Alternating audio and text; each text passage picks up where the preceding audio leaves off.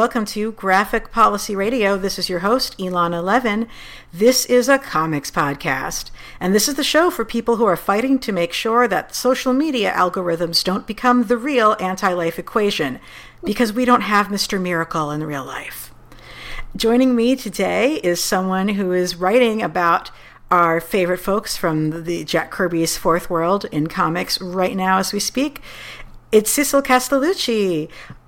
Cecil is the award winning New York Times bestselling author of books and graphic novels for young adults, including Shade the Changing Girl, Boy Proof, The, Pain, the Plain Janes, Soupy Leaves Home, The, the Year of the Beasts, Tin Star, and Odd Duck.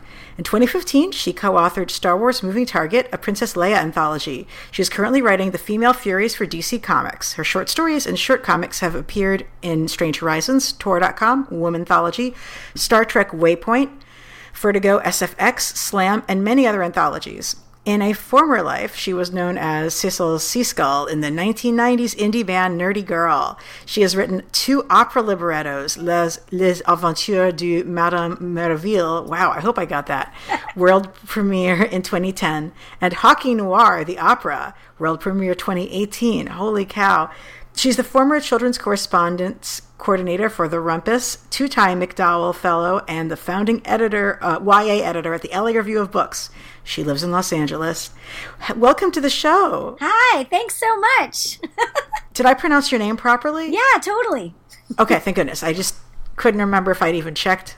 I don't like being that person.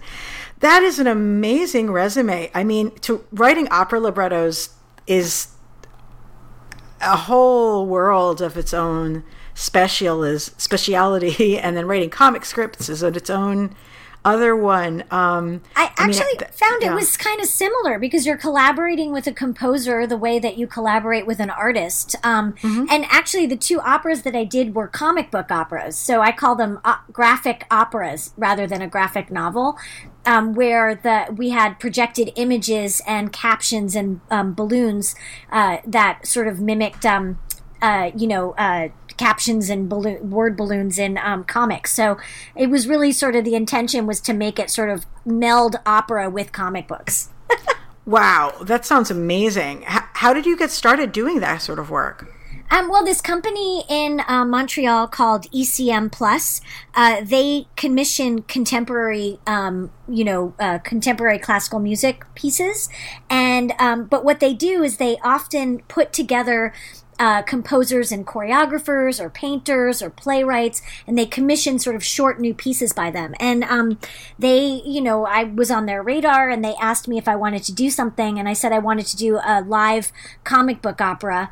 Um, and so the first one, Les Aventures de Madame Merveille, they were in French, uh, actually had art by Cameron Stewart, Michael Cho, Scott Hepburn, and Pascal Girard. So it was really mm. like a comic book opera. Yeah. That's awesome. I'm glad that kind of work exists. If I wanted to watch it, is there anywhere I could? Yeah, I'll send you a link. And there's a there if you Google them, um, there's uh there's trailers on the YouTubes. That's so freaking cool. Well, how did you get started making comics? I started making comics. Uh, well, I'd always wanted to make comics. I always wa- I always thought that writing comics was something that I would really enjoy and that I would really take to. And it wasn't until I'd read um, uh, this book by Ed Brubaker called The Dead Enders. Um, that it really, I saw that there was a, a, a spot for sort of young adult um, stories, which is what I was really interested in because I wrote, I wanted to be a young adult novelist. Um, mm-hmm but then like i you know would google or alta vista at the time uh, you know how to submit to vertigo comics because that sort of felt like where my natural home would be and um, I couldn't figure it out, and I just thought, okay, well, I guess I'll never write comics. And um, then Shelly Bond, uh, you know, who was um, at Vertigo um, back, you know, uh, in the day, uh, she was starting a uh, graphic novel line for girls called the Minx line. Um, oh yeah, yeah. And so, uh, so she had read my first YA novel, which was called Boy Proof, which is about a girl who's obsessed with post-apocalyptic science fiction films and comic books. And most of the comic books that I name check in the novel are Vertigo comics. Um, she read that book and she thought, oh, well, maybe maybe this lady wants to write a comic book. And so she reached out to me after reading that. And my prose is very, I'm not really interested in a lot of description. That's sort of my, my weakness in, in writing prose. It's all, I'm always like, ah, who cares what they look like? I'm just, I really like a lean manuscript and I like action and dialogue. So I think she thought, that I would be that I would take well to writing comics as well. And it was sort of a perfect synchronicity because I'd been like I've been trying to figure out how to how to get here you know? So mm. um so yeah so that Plain Janes was the lead title on the Minx line. And um, that was with um, Jim Rugg. And that was my first comic book. Awesome. Yeah, that line is like really beloved, and I know it actually did get a lot of new folks into reading comics. Yeah, and and it's sort of, um, you know, I think uh, really you know, now we, we're sort of in this golden age of um, young adult comics um, and middle grade comics. And, uh, you know, the Minx line kind of pre predated that. Like it came out before Smile, um, you know, Raina Telgemeier's um, Smile and stuff like that, mm-hmm. that really sort of pushed everything, you know, to this golden age that we're in. So I, I like to, uh, me, me and Jim, I always say, well, you know, we put on our bonnets and we got in our wagon and we tried to settle the comic book West and we died on the road. but the comics, middle grade and young adult comics are now here, so it's all good. Wow, yeah, it really is. Like it's been a, it's like the hot thing, and I, I think it's really cool how you've in in DC and in comics have really been able to shift to doing things that are not just YA focused, but are really definitely for an adult audience. Um, I think that the two sort of parts of the industry like can each really learn from each other in meaningful ways yeah, for sure. And I mean, I think also it's like, uh, yeah, I mean, absolutely. And I think Shade the Changing Girl was a really nice way for me to sort of um, segue into more adult um, stories uh, because I mean, just because I write a lot of young adult stuff or children's stuff, kidlit doesn't mean that, that those are the only stories that I have. But with Shade, um, it being a sort of um, you know 20 something alien who possesses the body of a 16 year old girl. It just married two of the things that I love most, which is science fiction and young adult fiction. Um, but also got to, you know, because I didn't have that um, young adult moniker on it, I could sort of push the story ideas without having to worry about, you know, um, what marketing, um, you know, like if it was going to fit in a young adult section or something. Yeah, yeah. It's, um, you know, and I also think about how when I was a young person, like I, I, didn't really read anything that was marketed for young people. Like there, there's a couple of exceptions, but um, I think that, and then as I got older, I, I came to appreciate it more. You know, I think people will find those different age brackets relevant in their reading and lives in different ways. That well, not always what the narrative says. And young adult didn't really, you know, start being a category until the sort of early 90s, you know, like mid 90s. So, yeah. you know, before then, what happened is people would go from juvenile fiction, um, you know, to adult fiction. Or what I think people would go to is like juvenile fiction, uh, which is w- what we call middle grade now. And then they would go to genre. So you got your westerns, mm-hmm. your sci fi, your fantasy, you know, um, your romance, all of those mysteries, and then after that they would go to Kafka or like you know serious serious literature yeah, or whatever. Yeah. And then in the '90s, you know, you sort of start having this sort of young adult, like very specific young adult thing. but anyways, yeah. mm-hmm. Well, I, I um we, I connected with you initially because uh, I heard that there was going to be a Female Furies comic series. Um, I am a huge fan of Jack Kirby's work. I actually have a Jack Kirby Mike Royer Barda like tattooed on my arm. Wow. So I immediately threw out my cred on Twitter. Uh, I was like, "Hi, you don't know me, but you need to come on my podcast because look, I have this tattoo." So clearly, I am the person most invested in talking about this character, these characters with you. Um, and it's interesting because I, I really, I don't think or talk about myself as being someone who's particularly a fan of particular characters. I generally identify more in terms of like, here's the creators whose work I care about most. Because, you know, I can spend years without bothering to pick up a comic that has one of my favorite characters in it if I just don't care for the creative team. And if right. there's the right creative team, I'll pick up like anything that they do, even if it's not my usual cup of tea, right? Mm-hmm. Um, so with this, I was just jump, jumping into a blind, basically. Um, I actually realized later that I had read some of your one shot uh, parts in um, Shade the Changing Woman, and it was freaking awesome. But I, I hadn't quite matched the name to you being assigned to the project when I when I straight up pitched, and um, and the comics weren't out yet. So I'm very relieved and pleased to say that they're excellent. Thank and you. uh, and so thank you for joining me to talk about them. It's it's interesting. I. Mm, I, you're, you're coming into this series with it launching right after the end of um, the Gerads and King uh, Mr. Miracle limited series, which was this huge, big, critical success. We've actually had a roundtable talking about the first uh, first half of it on my podcast a while back. Um, huge critical success. Uh, lots to be said about it, um, and I still predominantly was thinking about you taking on this title in light of the history that Jack, Jack, Kirby's work of it, rather than looking at it as a continuation of um, the uh, the recent series. But I, I do really think it's both, right? Well, I mean, I I sort of feel like you know Tom King and I, you know, occupy different spaces in um, you know what the what the um, the fourth world sort of legacy Mr. Miracle Big Barda you know sort of is. Um, I mean we're not connected at all, um, and I think that what I find really interesting is that both of our approaches. He's he. I look at his his fantastic series as a kind of domestic drama. You know, it's um, mm-hmm. you know, it, it, concerns. It's very soft in a way. You know, even though it's hard, um, mm-hmm. it's very soft. You know, it's very emotional. Um, in a ten- it has a tenderness to it. Um, you know, uh, questions obviously about fatherhood and you know and uh, you know what it means to be a man and all of those kinds of things. And um, that's one space that I think Jack Kirby really opens up in um, in his fourth world. I mean, if you go back to the you know the original texts, you know, mm-hmm. and um and and then I'm occupying a completely different space, you know, which is um you know, uh, you know, what it, what is it like to be a woman in a world? What is it like to be, you know, to be a, a woman who is very powerful in a world that is hell?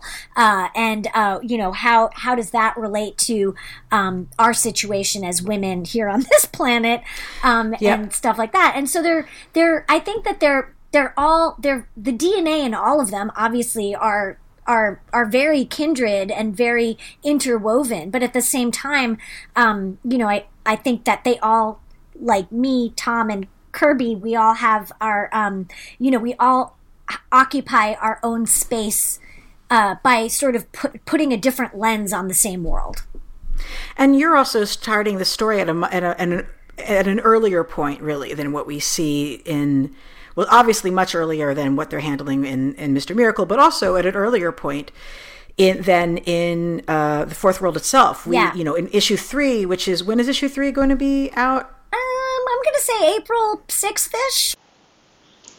And indeed, it is out now.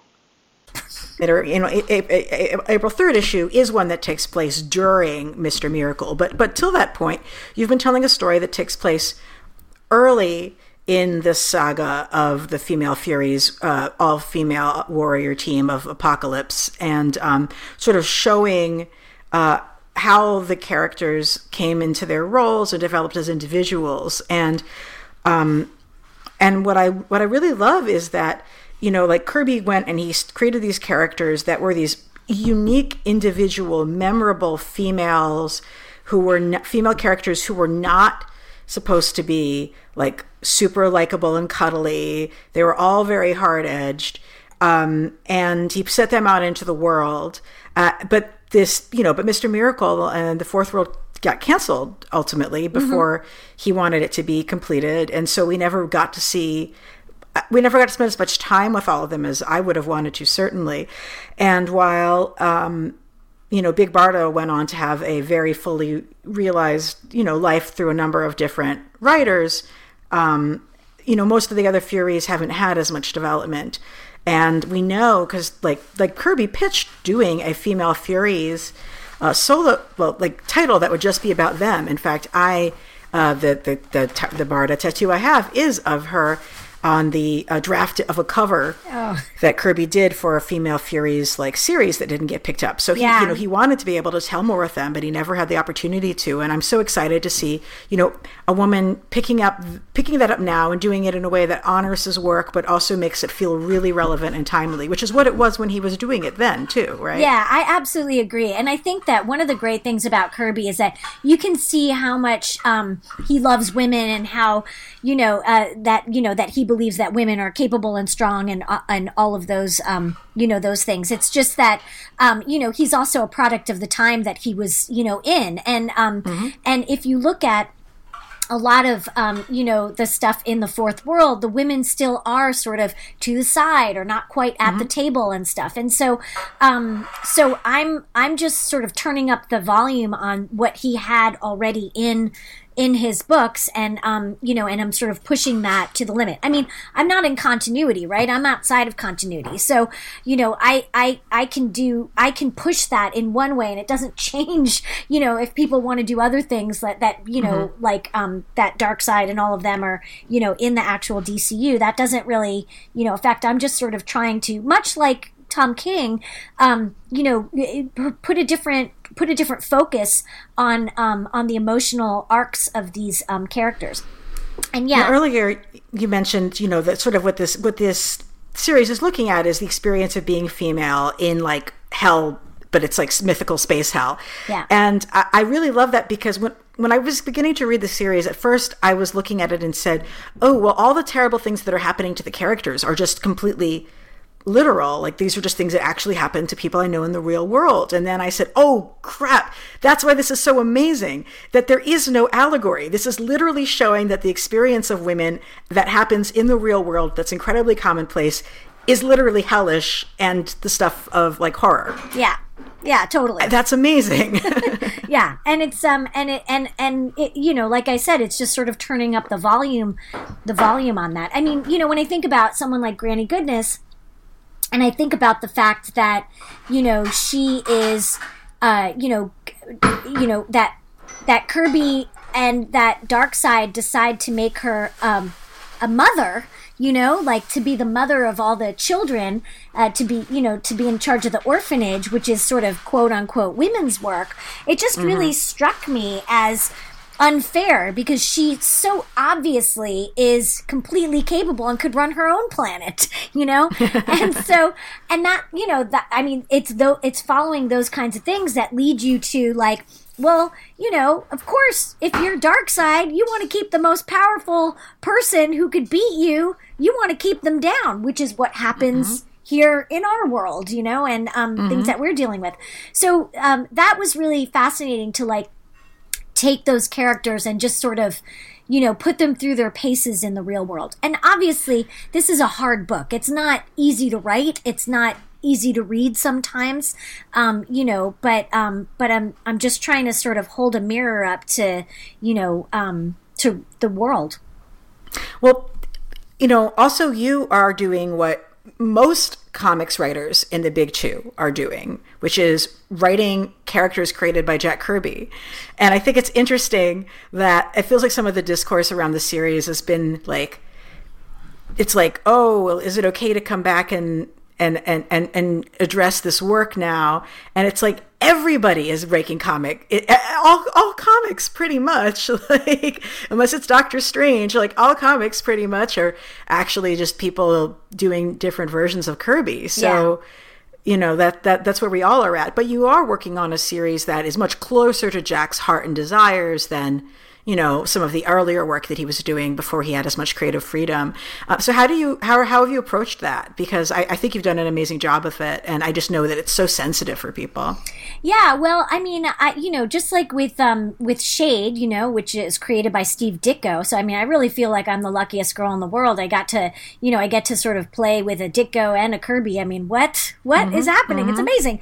Um, but uh, just like with Shade, I mean, what I did was I did my homework. I mean, I read, you know, the entire Fourth World Omnibus, and I, you know, tried to go through and comb through and see what some of the themes are. And when you look through you're looking at um, you know good and evil. You're looking at betrayal. You're looking at uh, connection. You're looking at um, you know interest in science and genetics and um, Yeah. you know what it means to um, you know what it means to have free will uh, you know what it means to be controlled um, you know what it means to be uh, a, a god uh, what it means to be a human you know? Um, these are really big things. And so i went through and i I sort of, you know, took a lot of notes. I mean, my my omnibus is just like 50 million post-its in it um, of like things that I thought were really interesting that I could sort of pluck on and pull through.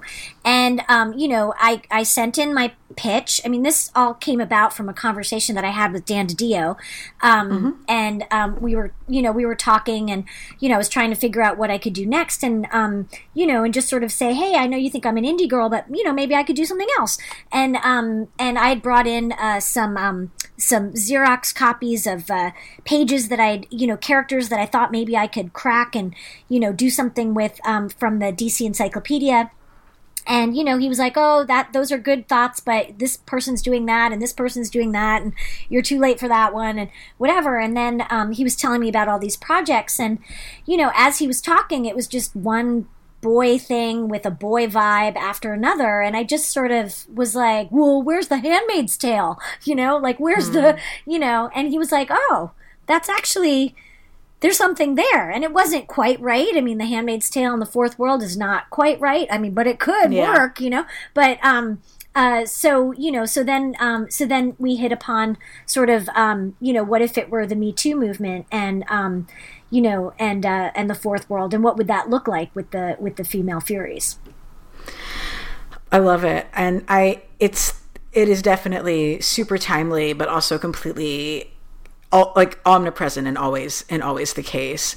Um, I appreciated that you have these flashbacks to the start of Granny Goodness to earlier in Granny Goodness's career um, as a, a leader and sort of showing how she rep- she's replicating cycles of abuse that Yeah. she was in without making it without like you know woofying her or making us be like oh that poor woman like Yeah. you still see the context with which it comes in and how it's perpetuated and like she is just every woman's who's had an abusive woman boss who's like letting out the agony of what's happened to them all over you like she's that Yeah. what she's doing. Absolutely, and uh, and also I feel like you know when when you look at like sort of feminism and you look at women who you know were the only woman at the table in the 1940s Yes. and the 1950s and the 1960s and had to be tough as nails in a way that is different because they were jarring that door open you know for other women. And now we have a different kind of um, feminism. And then you know younger women have a different kind of feminism. And it's all sort of a baton being passed but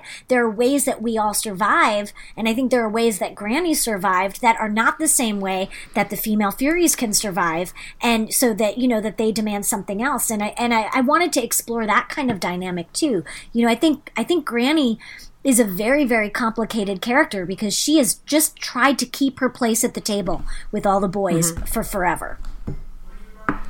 And that's been all that she's been living for really. I mean Yeah. and that's and if you're only caring for yourself then you end up becoming yeah a tool of the establishment and Exactly. oppression exactly so Yeah.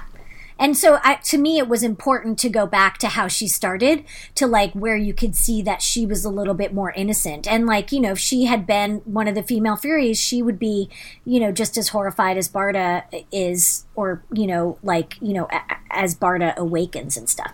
The other thing too mm-hmm. is that as, as you probably know, I mean, like I, when I looked at everything, um, I really came upon, um, you know, the issue of Mr. Miracle number nine that had uh, the story of Himon and um, Aurelie, and is sort of the moment where um, Barda and Scott's love affair begins, and Yeah. um, and that once I read that issue, I was like, this is what I can swing my whole story around. I love it. I never would have guessed somebody would center their story around Aurelie. Like she's Yeah. the most underdeveloped character because, in part, because she this for Christ's sake, folks, comics from 1972 can't be spoiled uh, because she like dies, you know, in, really early in the story. Um, And the you know, and it's so interesting because the the way she's sort of framed in the dialogue of the existing of, of in, in, in, in in Jack Kirby's comics, you know, they're like, oh, she only wanted to have these, you know, she like they sort of frame her as the innocent who mm-hmm. only wanted to dream, and to see sort of like you're offering like the background of Mm-hmm. like why she wanted to escape in those ways and that actually she's not just an innocent there's like more going on there i Yeah. I, I never would have expected super cool Yeah, and and I thought to me that was the that was like a good a good place to sort of pull apart and pull open, and also because I mean you know when you come down to the female Furies, I mean Barda's our gal, you know, and so Yeah. and so and you really want to like have that sort of dynamic between Barda and and Scott. And there is no Barda and Scott if there's no Aurelie. I mean, they, she is their inciting incident, you know. So, um, so yeah, so that, so to me, you know, just to go back to your question before, I, you know, I did my homework and I went back and I, I read and I looked and then I, you know, I saw that as a as a point where I could sort of wedge the door open and, you know, and fling it open to this, you know, other story that I wanted to tell about how they have an awakening and how they, you know, how they sort of um, deal with um, systemic misogyny and the patriarchy. And it's it's it's really cool to choose that particular character to present it through because she's the one who we have the least perspective on and it's just sort of you know in the comics like we are literally only seeing her through an through a male perspective Yeah. um both in terms of the creative team and in terms of how she's addressed and talked about by the other characters Yeah. Yeah. And So Willix all this yeah, freedom. yeah, and Willix too. I mean, obviously is like, Mm-hmm. you know, he sort of has this sort of fixation on her, you know, in that issue. And so that was it that was sort of like my entryway into his sort of horrible abuse. yeah His terribleness. yeah Yeah. he is a complete piece of shit Yeah, he really Um, is. so yeah. So, uh, with the series, you are uh, looking. It's so hard. I don't want to give any spoilers for issue know. three, but folks, like, get on it, go buy them, come back, read issue three. Um, it it is it is a little bit challenging for me to like talk about the future of the series for that reason. Um, Yeah. But I guess we could certainly say like. Um, are there like a lot of different characters who are going to get sort of the spotlight issues on them or or is it going to continue to center with Barda and Aurelie or or how mean- does it go I think that what we can say is that perhaps the baton will be passed to a different character. Um, you know, by as the baton we, you mean the megarod? Yes, by the Megarod. um, yes, no, it's true, the Megarod. Um, my bad. Um, I I think that um, I mean, you know, what I've what I've always said about this book is that it is a series about an, a feminist, you know, like an awakening, and um, Yeah. and so and that's what I've been going for, and I and I think that it's you know it's sort of um, obvious that the character that we know the most is Barda. And so, you know, I feel like I feel like, you know, it's not spoiling anything by saying that she's going to sort of become more and more important in the story. Gotcha. Well, I you know, I it's interesting because I know that like the pitch partially was talking about how this would you know would be a, a, a comic that would also be really great for a female audience, but a lot of the folks I know who've written really you know ac- really high praise for it are are guys who mm-hmm. have all said like how much of a revelation it's been for them to read this comic and see this perspective. Yeah, that's been really, really nice because, of course, there are also some men who are not very happy with it at all. Um, and I really take those, um, you know, those those uh, essays that I've read where you know some gentlemen have been like, "Whoa, you know, this has been hard to read, but this is why I think it's important," or whatever. Like that's meant a lot to me because I I feel like you know we're at a point where um, you know we want to have a lot of stories about a lot of different things. And one of the great things about all these kinds of stories, like Jack Kirby characters or whatever, is that they are tough and they can withstand being, um, you know, seen through harsh lights um, in any way. And so, um, and I think that it's good to shake up, you know, the way that we read a story or the, per- you know, having a different perspective on the same story that we know and love um, to sort of shake up the way that we see our own world so that we can be attuned to seeing things that maybe we've been blind to. And we also, because of where we meet Barda in the story, we never really see Barda being a bad guy. Like she's gruff and and curmudgeonly and doesn't take any shit from anyone, but she's she's not the bad guy in except for in that one like Himon issue. You know, uh, like we don't see her being that much of a, a villain because she gets her awakening pretty quickly Yeah. in the series. So I, it's it's it's cool to sort of look at like yeah, like what is she like before Yeah. Scott? Well, I mean, and I also think like you know, I always like a story, you know, like uh, like the musical Wicked, where you're seeing you know the Wicked Witch of the West from a different point of point of view, and where she's the hero of the story, and um, you know, and and there's a softness to her, and I feel like it's the same way with Barda. I mean, my goodness, everybody on that planet is a terrible person, and they're all killers, and they're all terrible, but there have to be different degrees of terrible on a terrible planet. Yeah, and you know the other thing I talk about is like it, when- you know when you look at the narratives of uh, uh, uh, of Scott and of Orion, like the fact that they both become heroes, they both have uh, history in their lives that would make that seem like a direction that they could go in. I mean, ultimately, like one of the things I, lo- I love so freaking much, and that it feels like a lot of people seem to have missed about the characters, is how much of the whole Orion versus Scott thing comes down to like somebody posing to Kirby, do you believe that goodness is nature or Right. nurture? And Absolutely. Kirby's answer is both. It's both. We Yep. can have it be both. Yep. And I like, I love you. But the thing that's so Yeah. cool with Barda is she's the one who completely just chooses Yeah. to stand for justice. She doesn't have a secret, you know, good guy dad, or she wasn't raised on a planet with people who were trying to nurture her and treat her well. Yeah. Her parents are, I don't think we know, and Yeah. she's on Hell Planet, and she still makes that choice. Yeah, She's like the biggest hero. Exactly. And and you know, I mean in Kirby's Mr. Miracle number 9, she becomes that hero because of of her relationship with um Aurelie and what happens to her. I mean that is that is the that is the linchpin in Barda's story. I mean that is the that is the moment where she awakens not just in my story but in Kirby's story. That's Right. that's how she makes her choice. She sees hell and she decides this is not for me. and risks everything. And she Everything. like, and she was the she's the leader. She she's Yep. she's the one who's in a position of power and makes that so makes that Yeah. choice. Yeah. Yeah, no, it's it's really it is really it is really fascinating. And also it's like just to go back to like when I was talking about, you know, doing my, you know, my homework and stuff, um you know, like what you're left with with Kirby is that that's why I said he, you know, he's dealing with a lot of questions about science and genetics and, you know, like you said, nurture nature, like all of that kind of stuff. He, you know, it's all in the fabric of the fourth world book.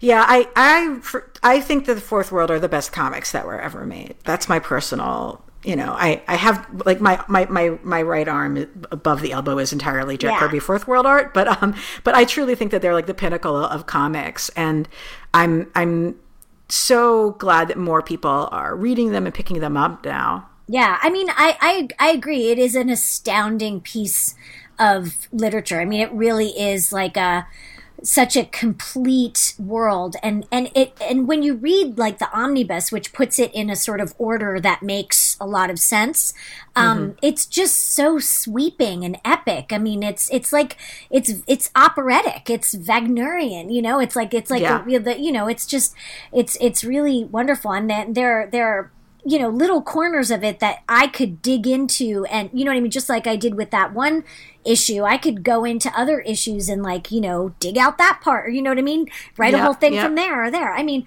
I think I'm doing what my destiny is to do you know like whatever with it. But uh, Mm-hmm. my gosh what what an honor and what I don't want to say fun because it's not fun writing about harassment and abuse and systemic misogyny but um but it's it's as a writer it's very compelling Yeah, I mean, like just putting together my blurb for the opening of the show, I was like, which one of the 5,000 political angles in the fourth world do I want to make my opening Right. pitch in? Because, you know, I always begin my show with like, a, this is the show for, Yep. you know, so then I sort of have some sort of political insight via comics thing. And I was like, oh, yeah, okay, th- this is, today we're going to make it be about Cambridge Analytica and the Facebook algorithm and the Right. anti-life equation. Like, because it's, it's in there. I Yeah. mean, like it, it's all in there. I have I had the big piece in um Daily Beast, you know, t- like after the election, like, a, like Glorious Godfrey as Donald Trump. Like, I, it's like an oh endless man, source you're of things. so right. Oh, gross.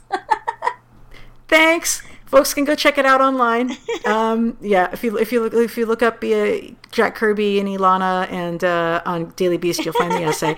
but like, yeah, like it, it and, and but and you're doing this from you know a fiction perspective Yeah. rather than like a in a big ass essay Yeah. about it perspective. Um, you know, I, I just want to like give a really big shout out to because I, I couldn't do this book without someone as graceful as um, Adriana Melo, who is the artist that I'm working with on this. Um, it's just been amazing to work with her, and I, I think that you know she lends such a um, a good Kirby style to um, the book that we're doing, and she handles some very very hard scenes with just such an emotional depth and tenderness in hard difficult terrible moments.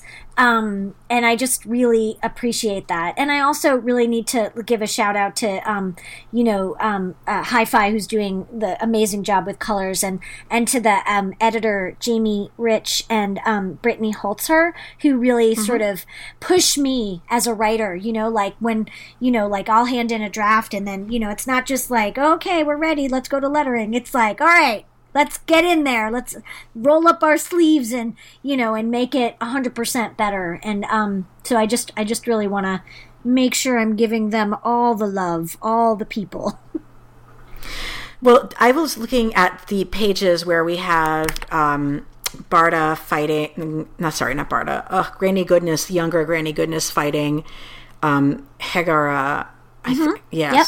and I the way that Hagara's hair is rendered, and particularly the way uh, it's inked, I was like, this is this is perfect. Like it would be so easy to get her hair wrong and and it's not just that it's drawn in the shape that it is in the original comics but there's this weight to it and the Yeah. way that the blacks are sort of like blocky across it that Yeah. you know there's a lot of artists whose art is very clearly like straight up riffing on kirby and hers is not like a kirby look-alike or it's not like a kirby kirby 2.0 it's not doing that but it's it's cap it definitely captures some of his particular visual grammar um, when it comes to just really interesting subtle things like that even to me um, as well as her fondness for drawing actual muscular women which Yeah. thank you Yeah. necessary um, that i just think is a really good connection really good fit for this Yeah, and I think also, I mean, like, um, I think both of us, me and Adriana, are trying to honor Kirby. Do you know what I mean? Like, to honor him and his legacy, but also, you know, to make it our own. In, in in our in our own way. And i think that like when it comes to sort of hair you know i think that's like women's hair. Like when you have a woman artist doing women's hair like they're thinking about you know what does that ponytail look like? How hard should you know how how much would you know that helmet weigh or whatever? Like they're thinking about stuff like that. Yeah not that boys can't do that. I don't No, but it's often yeah. true. Like it, when I think about the artists who are most reliably considering costuming as an important part of character development and Right. world building, like I'm looking more op- more than often it's uh, it, it's women or uh, artists who are gay men who are like or or non-binary artists or like the folks who really seem to get how important that is. yeah Um, and of course, Kirby really got that. Is the ironic part. Like Kirby's fashion choices are amazing. Yeah. Um, and his fashion inventions, like when it comes to costumes, Yeah. like for this, are amazing. And like, yeah, like caring enough about the specifics of this bad guy of this bad woman of the bad uh, uh, older woman's hair like enough to actually and to capture it that way and also just her face and her facial expressions Yeah. are straight out of the original comics Yeah. Yeah, I mean, you know, one thing too that um, that uh, I did with Adriana, you know, before she came on was um, I, uh, I I created a Pinterest um, where I uh, I looked at I just combed the internet for women that I thought looked like their bodies, their body shapes looked like Barda, Stompa, Mad Harriet, or really, you know, like Granny, um, just to sort of um, you know, remind us of like, you know, sort of how these different bodies are and stuff like that. And I'd actually gotten it. I just met Kelly Sue and she, um, was I was at a barbecue and she was there and she was like, "Oh, do you want to see my Pinterest for Aquaman?" I was like, "Fuck yeah, I want to see that." And so, and I want to see your yeah. Pinterest for Aquaman. and it was just so inspiring, you know. I mean, I'd done a Pinterest with Marley um, Zarcone for Shade the Changing Girl, where um, we sort of, anytime we saw a picture that we thought looked like madness, we would put it on this Pinterest so that we kind of, at the beginning of the book, had like a, a sort of vocabulary of what we thought madness could look like. Um, but you know but this was like next level this was sort of like you know mood board for apocalypse and like you know or the, like that i the idea that i took from kelly you know and also like um you know what you know what these women you know like what the essence of like a stompa is you know and um, yeah. or what the and for me for aurelie i i i, I decided that because um because it's canon in Kirby's original that she likes to dance and that, you know, and that she dances, um, that I wanted her fighting style to be very ballet. And so, you know, I put in a lot of pictures of like, you know, just these powerful ballerinas just sort of doing kicks and, you know, jumping and, you know, leaping and stuff like that. Cause, um, you know, because we were kind of creating Aurelie from uh, the ground up in a way. Right. We never saw her fight in the comics. Yeah. So and there's a scene uh, where the characters are sort of, you get to see sort of what their dreams of what a different kind of life would be. Uh-huh. And I was so struck by Mad Harriet uh-huh. and what her like dream self is thinking actually. Yeah, yeah I, for me that was really important because like i think mad harriet it's very easy to just be like ha ha ha she's crazy she's mad you know like or whatever and i think she's mm-hmm. a much deeper person than that you know and i think she is just i think she's probably just really misunderstood for the way that she sees the world which i suspect is quite brilliant. Yeah totally.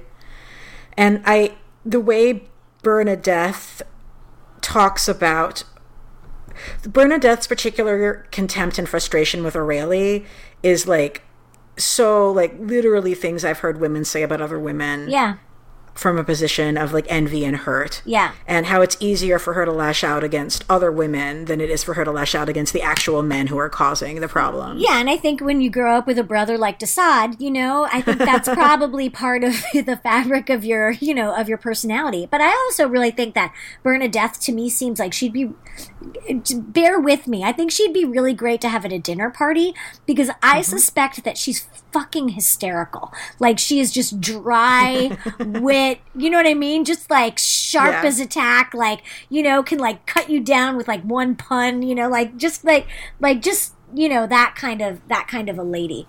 And I also think that probably she's been told by her brother, you know, how you know, unremarkable she is. Yep, because that's what he is. He's yeah. like the sadist. That He's, is his job. Yep. So yeah, no, it was really fun. I mean, you know, I I wish I could even flush them out more. If only I had twelve issues, you know, then I you know that I could do even more with all of them. But you know, it's a large cast, you know, and yeah. trying to get a lot done. So you know, you do what you can. Well, actually, so how many issues is the series? Six. Oh, okay.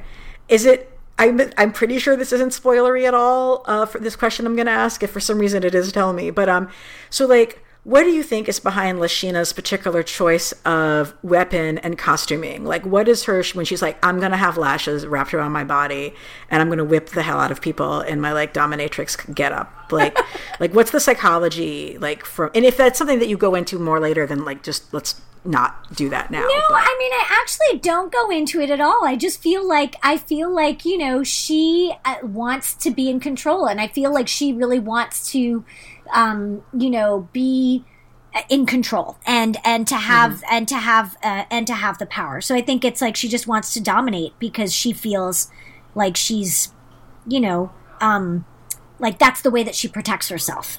I think. Yeah, that's true. And actually, the costuming is also sort of like the straps are sort of like they're protective, like they're mm-hmm. weapons, but they're also protective. Yep. I, I think so.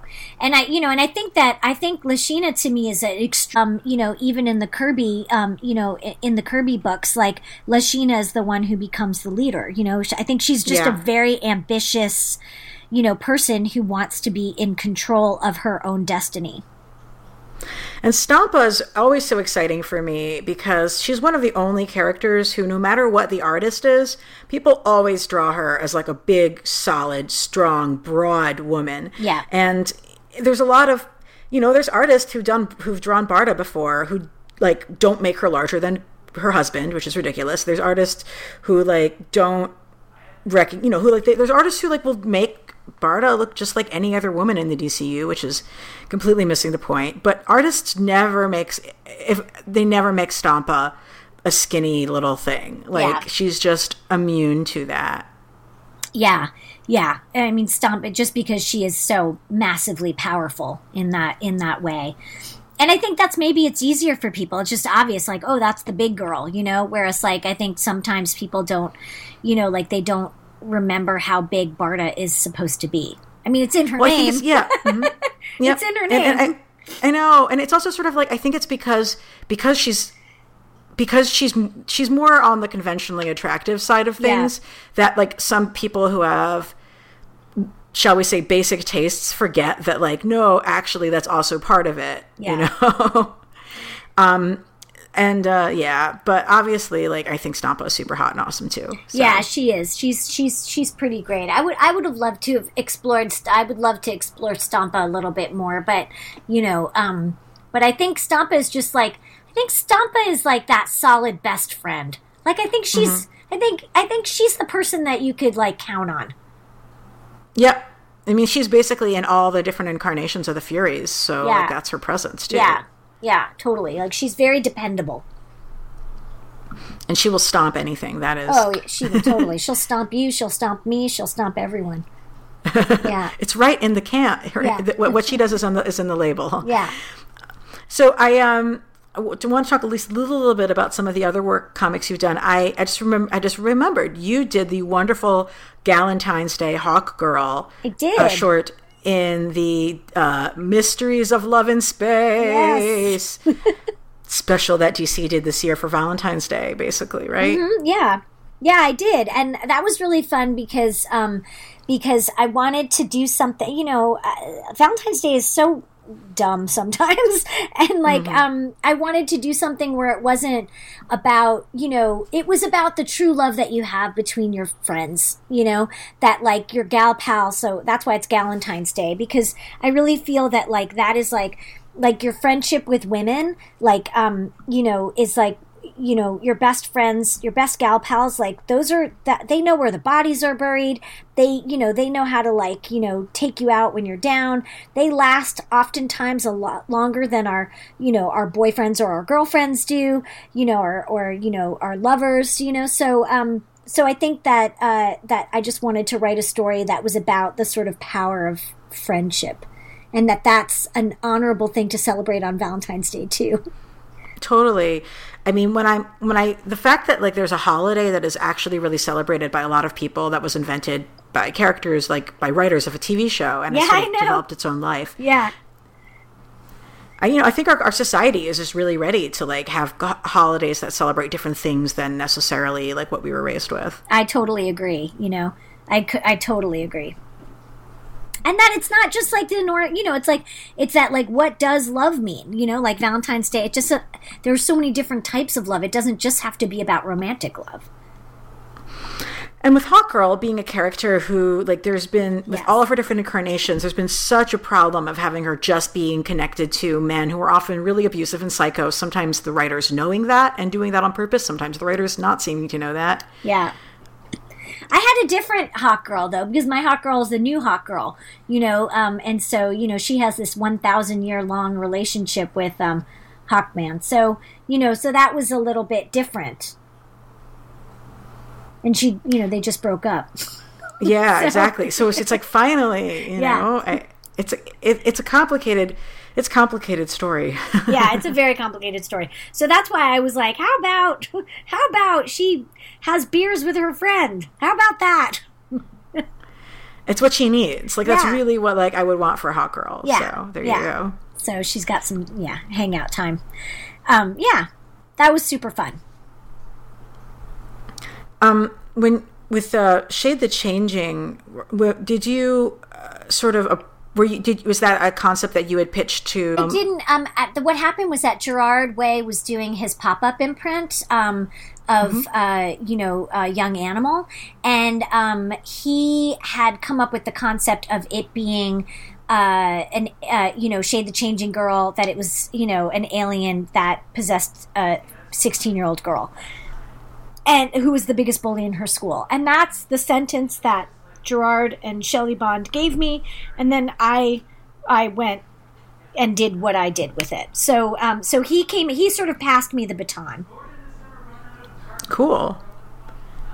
That that was just interesting because like I just between this and that like you definitely are a writer who's making herself known as someone who's like you know going into characters that have like really critically acclaimed historic and like beloved stories about them and figuring out a way to take it from an in, in, in a new perspective bringing a new angle to it Yeah, I mean, I hope I get to keep doing stuff like that. You know, I'm sure I will, but um, and I think it makes it a little bit easier, quote unquote, when you're not in sort of like, you know, the actual sort of shared universe, because you can kind of march. You know, you can kind of um, you can do things that don't affect other things. I think it becomes hard when you do sh- shared universe stuff.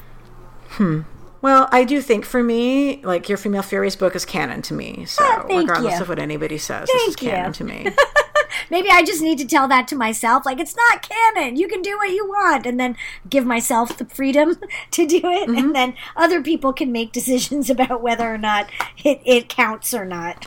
Yeah, I mean, a lot of things have gone in reverse. Like, there's stuff that came from Elseworlds and from other platforms that Right. became, you know, canon and universe. So why why not this, right? Yeah.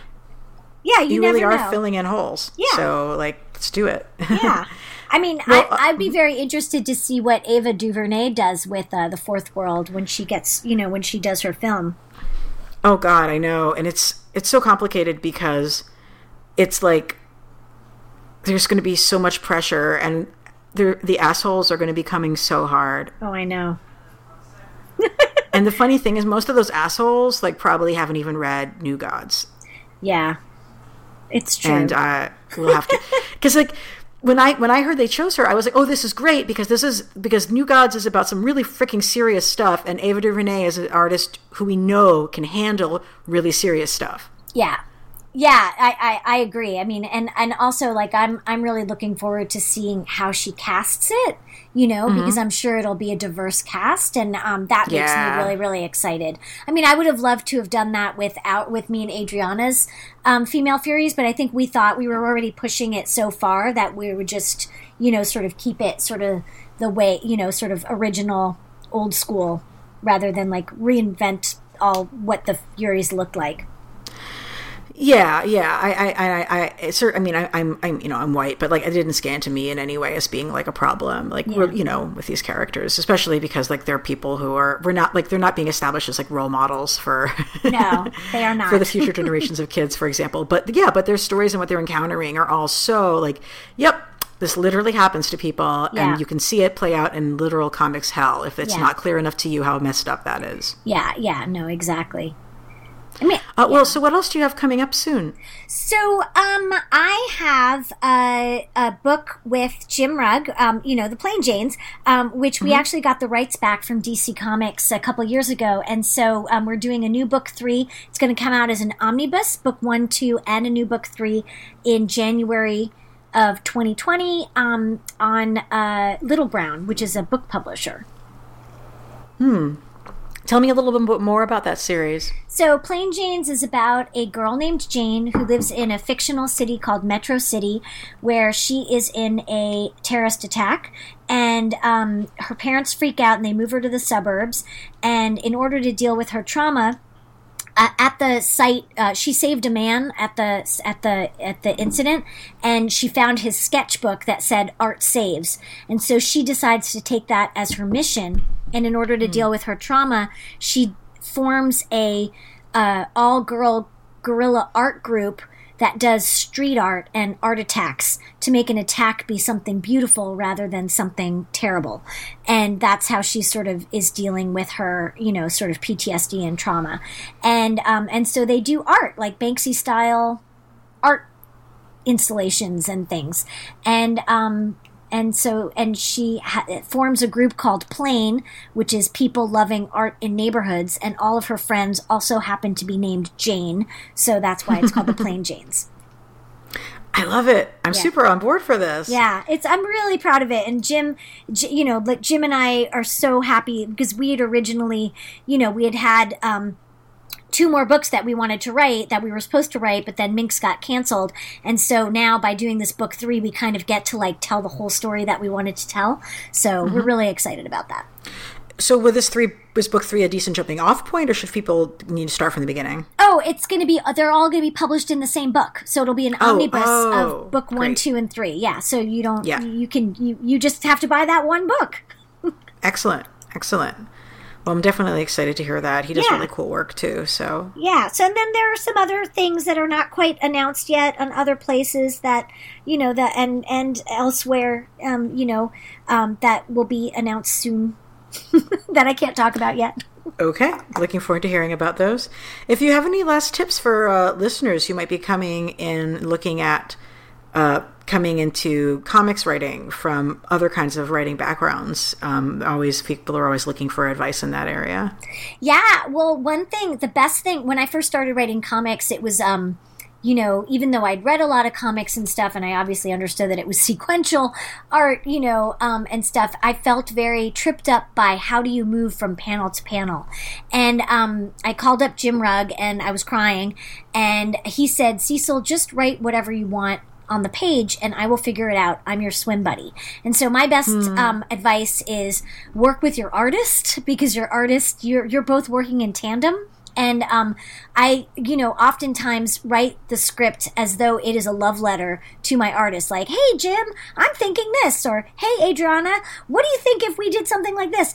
And it's not because I'm wishy washy, it's because I feel like the job of the writer is to give the artist a good scaffolding of the story so that then they can take it to that next level when they're doing panels.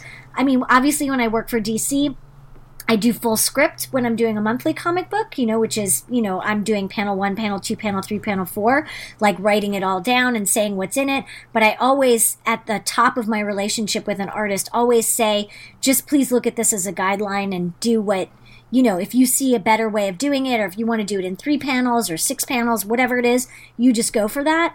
Um, and then if I'm doing an indie project, I'll ask the artist. Like I've worked with Nate Powell and Sara Varon, um, and I, you know, and and uh, Jose Pimienta, which was uh, Soupy Leaves Home, which was a book that came out last year on Dark Horse.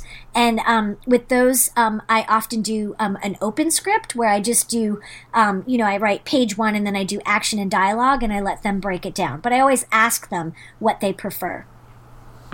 Love it. Yeah, those are really good things to keep in mind. Well, thank you so much for joining us. Uh, where can our listeners uh, check out your work online, for example, like your Twitter presence, Yeah. website? Twitter is Miss Cecil, um, at Miss Cecil, and then um, my website is cecilcastellucci.com. Um, but if you put if you can't if you can't spell that, you can just put misscecil.com and it'll get you there Oh, too. cool. You got the reroute. Very Yeah. smart. Spelling is hard. And um, yeah, on on I'm on Instagram, but it's my old punk name, so it's Cecil Seaskull. it's a great punk name, by the way. Thank you.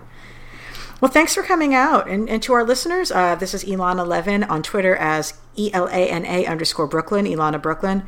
On Twitter, a little bit too much. Um, and you're feel free to contact us there. And make sure to come to graphicpolicy.com for comics news and reviews and cultural analysis.